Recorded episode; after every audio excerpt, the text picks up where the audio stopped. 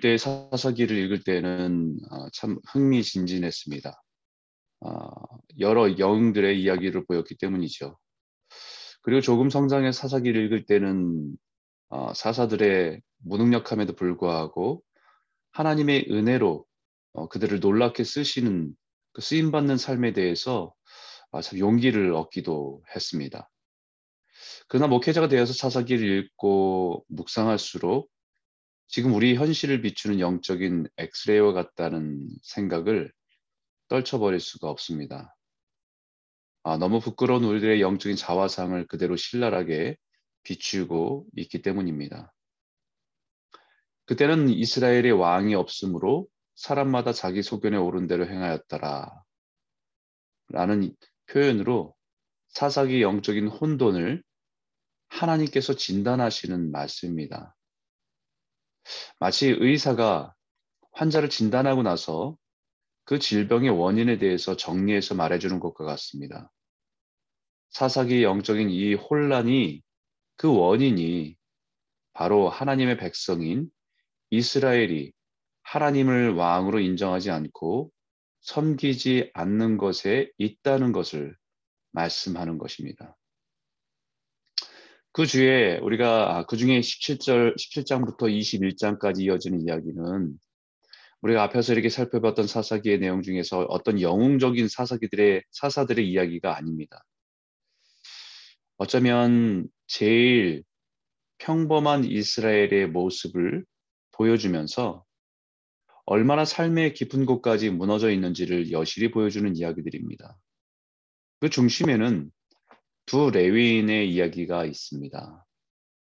하나는 젊은 레위인이 자신의 부르심이 있는 곳을 떠나 한 가정의 제사장이 되고 나중에는 더 나은 조건을 제시한 한 지파의 제사장이 되는 모습을 보여주고 있고, 또 다른 한 레위인은 영향력이 있지만 그의 삶은 첩을 가지고 있고 그 첩으로 인해서 일어나는 영적인 혼돈을 보여주고 있습니다.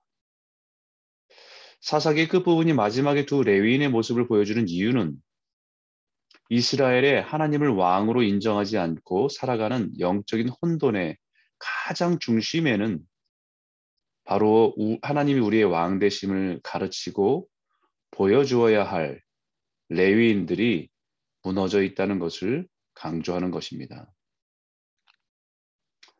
바로 하나님의 말씀을 이스라엘 백성들에게 가르치고 그 말씀을 따라 살아가는 것이 하나님이 나의 삶의 왕이심을 인정하는 것이기 때문입니다. 내 삶의 주인 되심을 인정하는 것이기 때문입니다. 그래서 잠언에 너는 범사에 그를 인정하라. 그리하면 내 길을 지도하시라 라고 말씀하신 것과 같이 하나님의 말씀을 인정하는 것이 하나님이 내 삶의 주인 되시고 왕이심을 인정하는 것입니다. 그러나 바로 그것을 가르치고 보여줘야 할 레위인과 제사장이 그들의 삶에 하나님이 왕이 아닌 욕망과 탐욕이 왕이 되어서 살아가고 있음을 보여주고 있는 것이죠. 어제의 말씀을 이어서 이제 첩을 데리고 다시 집으로 돌아가려고 합니다. 계속된 장인의 권유로 인해서 3일이나 머물고 먹고 마시기를 반복하는 레위인의 모습에서 그가 얼마나 유혹에 나약한 존재인지를 보여주고 있는 것입니다. 결국 레위인이 일어나서 에브라임을 돌아가려고 길을 떠나는데 이미 해가 지려고 하자 그 종이 지금 지나고 있는 가장 가까운 마을에 유숙하자고 합니다. 그러나 이 레위인은 이방인들의 마을보다는 조금 더 가더라도 이스라엘 백성들의 마을인 여부스에서 유숙하자고 합니다. 이스라엘에 속한 기브아나 라마에 가서 유숙하자고 발걸음을 옮깁니다. 그래서 기브아에 들어갔는데 그들의 기대와는 전혀 다른 낯선 분위기가 느껴집니다. 15절에 보니까 성읍 넓은 거리에 앉아 있으나 그를 집으로 영접하게 하는 자가 없었더라 라는 것입니다. 그래도 레위인이 생각할 때는 기브아는 이스라엘 사람들의 마을이기 때문에 그가 기대한 것이 있습니다. 그것은 하나님의 율법에 너희는 나그네를 사랑하라. 전에 너희도 애굽 땅에서 나그네 되었음이니라. 내 하나님 여호와를 경외하여 그를 섬기며 그에게 의지하고 그의 이름으로 맹세하라. 라고 말씀하신 것처럼 적어도 이방인의 마을보다는 이스라엘 마을에서 그 율법대로 나그네를 잘 대접하라라는 말씀을 잘 실천할 것이라는 생각에 이방인의 마을에 머물지 않고 애써서 조금 더 오게 된 것입니다. 그때 마침 한 노인을 만나게 됩니다.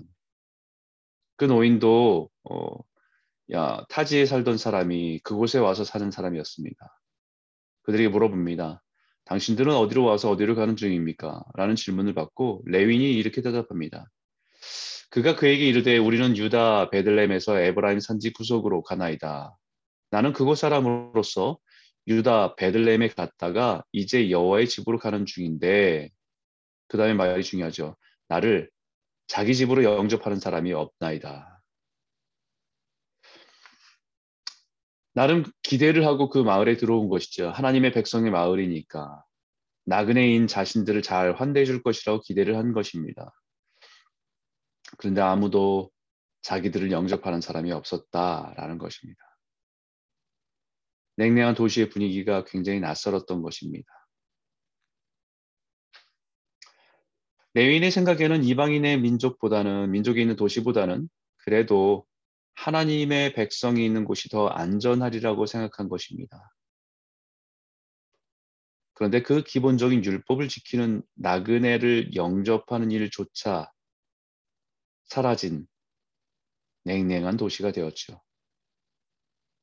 단지 나그네를 영접하는 일에 소홀히 하고 무시하고 있는 것이 아니라 그 도시가 이미 영적으로 얼마나 기준이 없고 무너져 있는지를 보여주는 것입니다. 하나님의 백성은 하나님의 왕 되심을 인정하며 살아가는 삶의 방식이 있습니다. 그러나 그 모든 영적인 질서와 문화가 무너져 있다는 것을 여실히 보여주는 것입니다. 신앙이 있는 사람들이 사업을 하는 경우에도 그런 경우들이 있습니다. 그래도 안 믿는 사람보다는 교회에 다니는 사람이 낫지 않겠나라는 생각을 갖고 믿었는데 세상 사람보다 못한 경우를 만날 때가 있습니다. 그 식당이나 사무실에 걸린 성경 구절을 보면서 이 사람도 교회 다니는 사람이구나. 적어도 속이지는 않겠구나라는 생각을 하게 됩니다. 그러나 실제적으로 경험한 모습에서는 그 사람에게 섰던 신앙의 원칙이 있는 사람으로 보이지 않을 때에 굉장히 낯설고 당황스럽게 만들 때가 있습니다. 이스라엘 사람들이 사는 마을이라서 다르지 않았습니다. 이스라엘 사람들이 사는 마을이라고 전혀 다르지 않았습니다. 하나님의 법을 잃어버리고 무너져 있다면 세상의 다른 마을보다 더 어둡고 추한 도시이기 때문입니다. 오히려 더 엉망이고 더 음란하고 더 타락한 도시를 보는 것입니다. 교회에 다닌다는 것만으로 다르지 않습니다. 하나님을 자신의 왕으로 인정하고 그 주권 아래 살아가야 다르게 살아갈 수 있는 것입니다. 영적인 기준이 무너진 도시가 더 음란하고 성적으로 타락하고 오히려 악이 더 강하게 드러나는 것처럼 우리의 삶에도 하나님의 백성으로 영적인 기준을 잃어버린 채 살아가면 세상 사람보다 더 추하게 보일 수 있습니다. 오늘 우리는 이 말씀을 깊이 묵상하고 적용해 보아야 합니다. 우리는 하나님의 백성입니다. 그 말은 우리의 삶의 중심은 하나님입니다. 우리가 살아가는 삶의 기준은 하나님의 말씀입니다. 우리가 만나는 사람들은 적어도 우리에게서 기대하는 것이 있습니다. 그러나 우리의 삶에 하나님이 아닌, 하나님의 말씀이 아닌 다른 욕망과 탐욕이 가장 크게 보이면 그것처럼 추하게 보이는 것은 없을 것입니다. 오늘 본문의 노인처럼 자신의 나그네임을 알고 자신의 삶이 넉넉하진 않지만 도움이 필요한 사람을 돌아보고 나누고 섬기는 그 모습처럼 세상이 아무리 어둡고 자기중심적인 세상이 되었어도 우리는 하나님을 왕으로 고백하며 살아가는 하나님의 백성으로 하나님의 말씀에 순종하며 섬기는 삶을 살아가는 복된 성도들이 다 되시기를 주의 이름으로 축원합니다.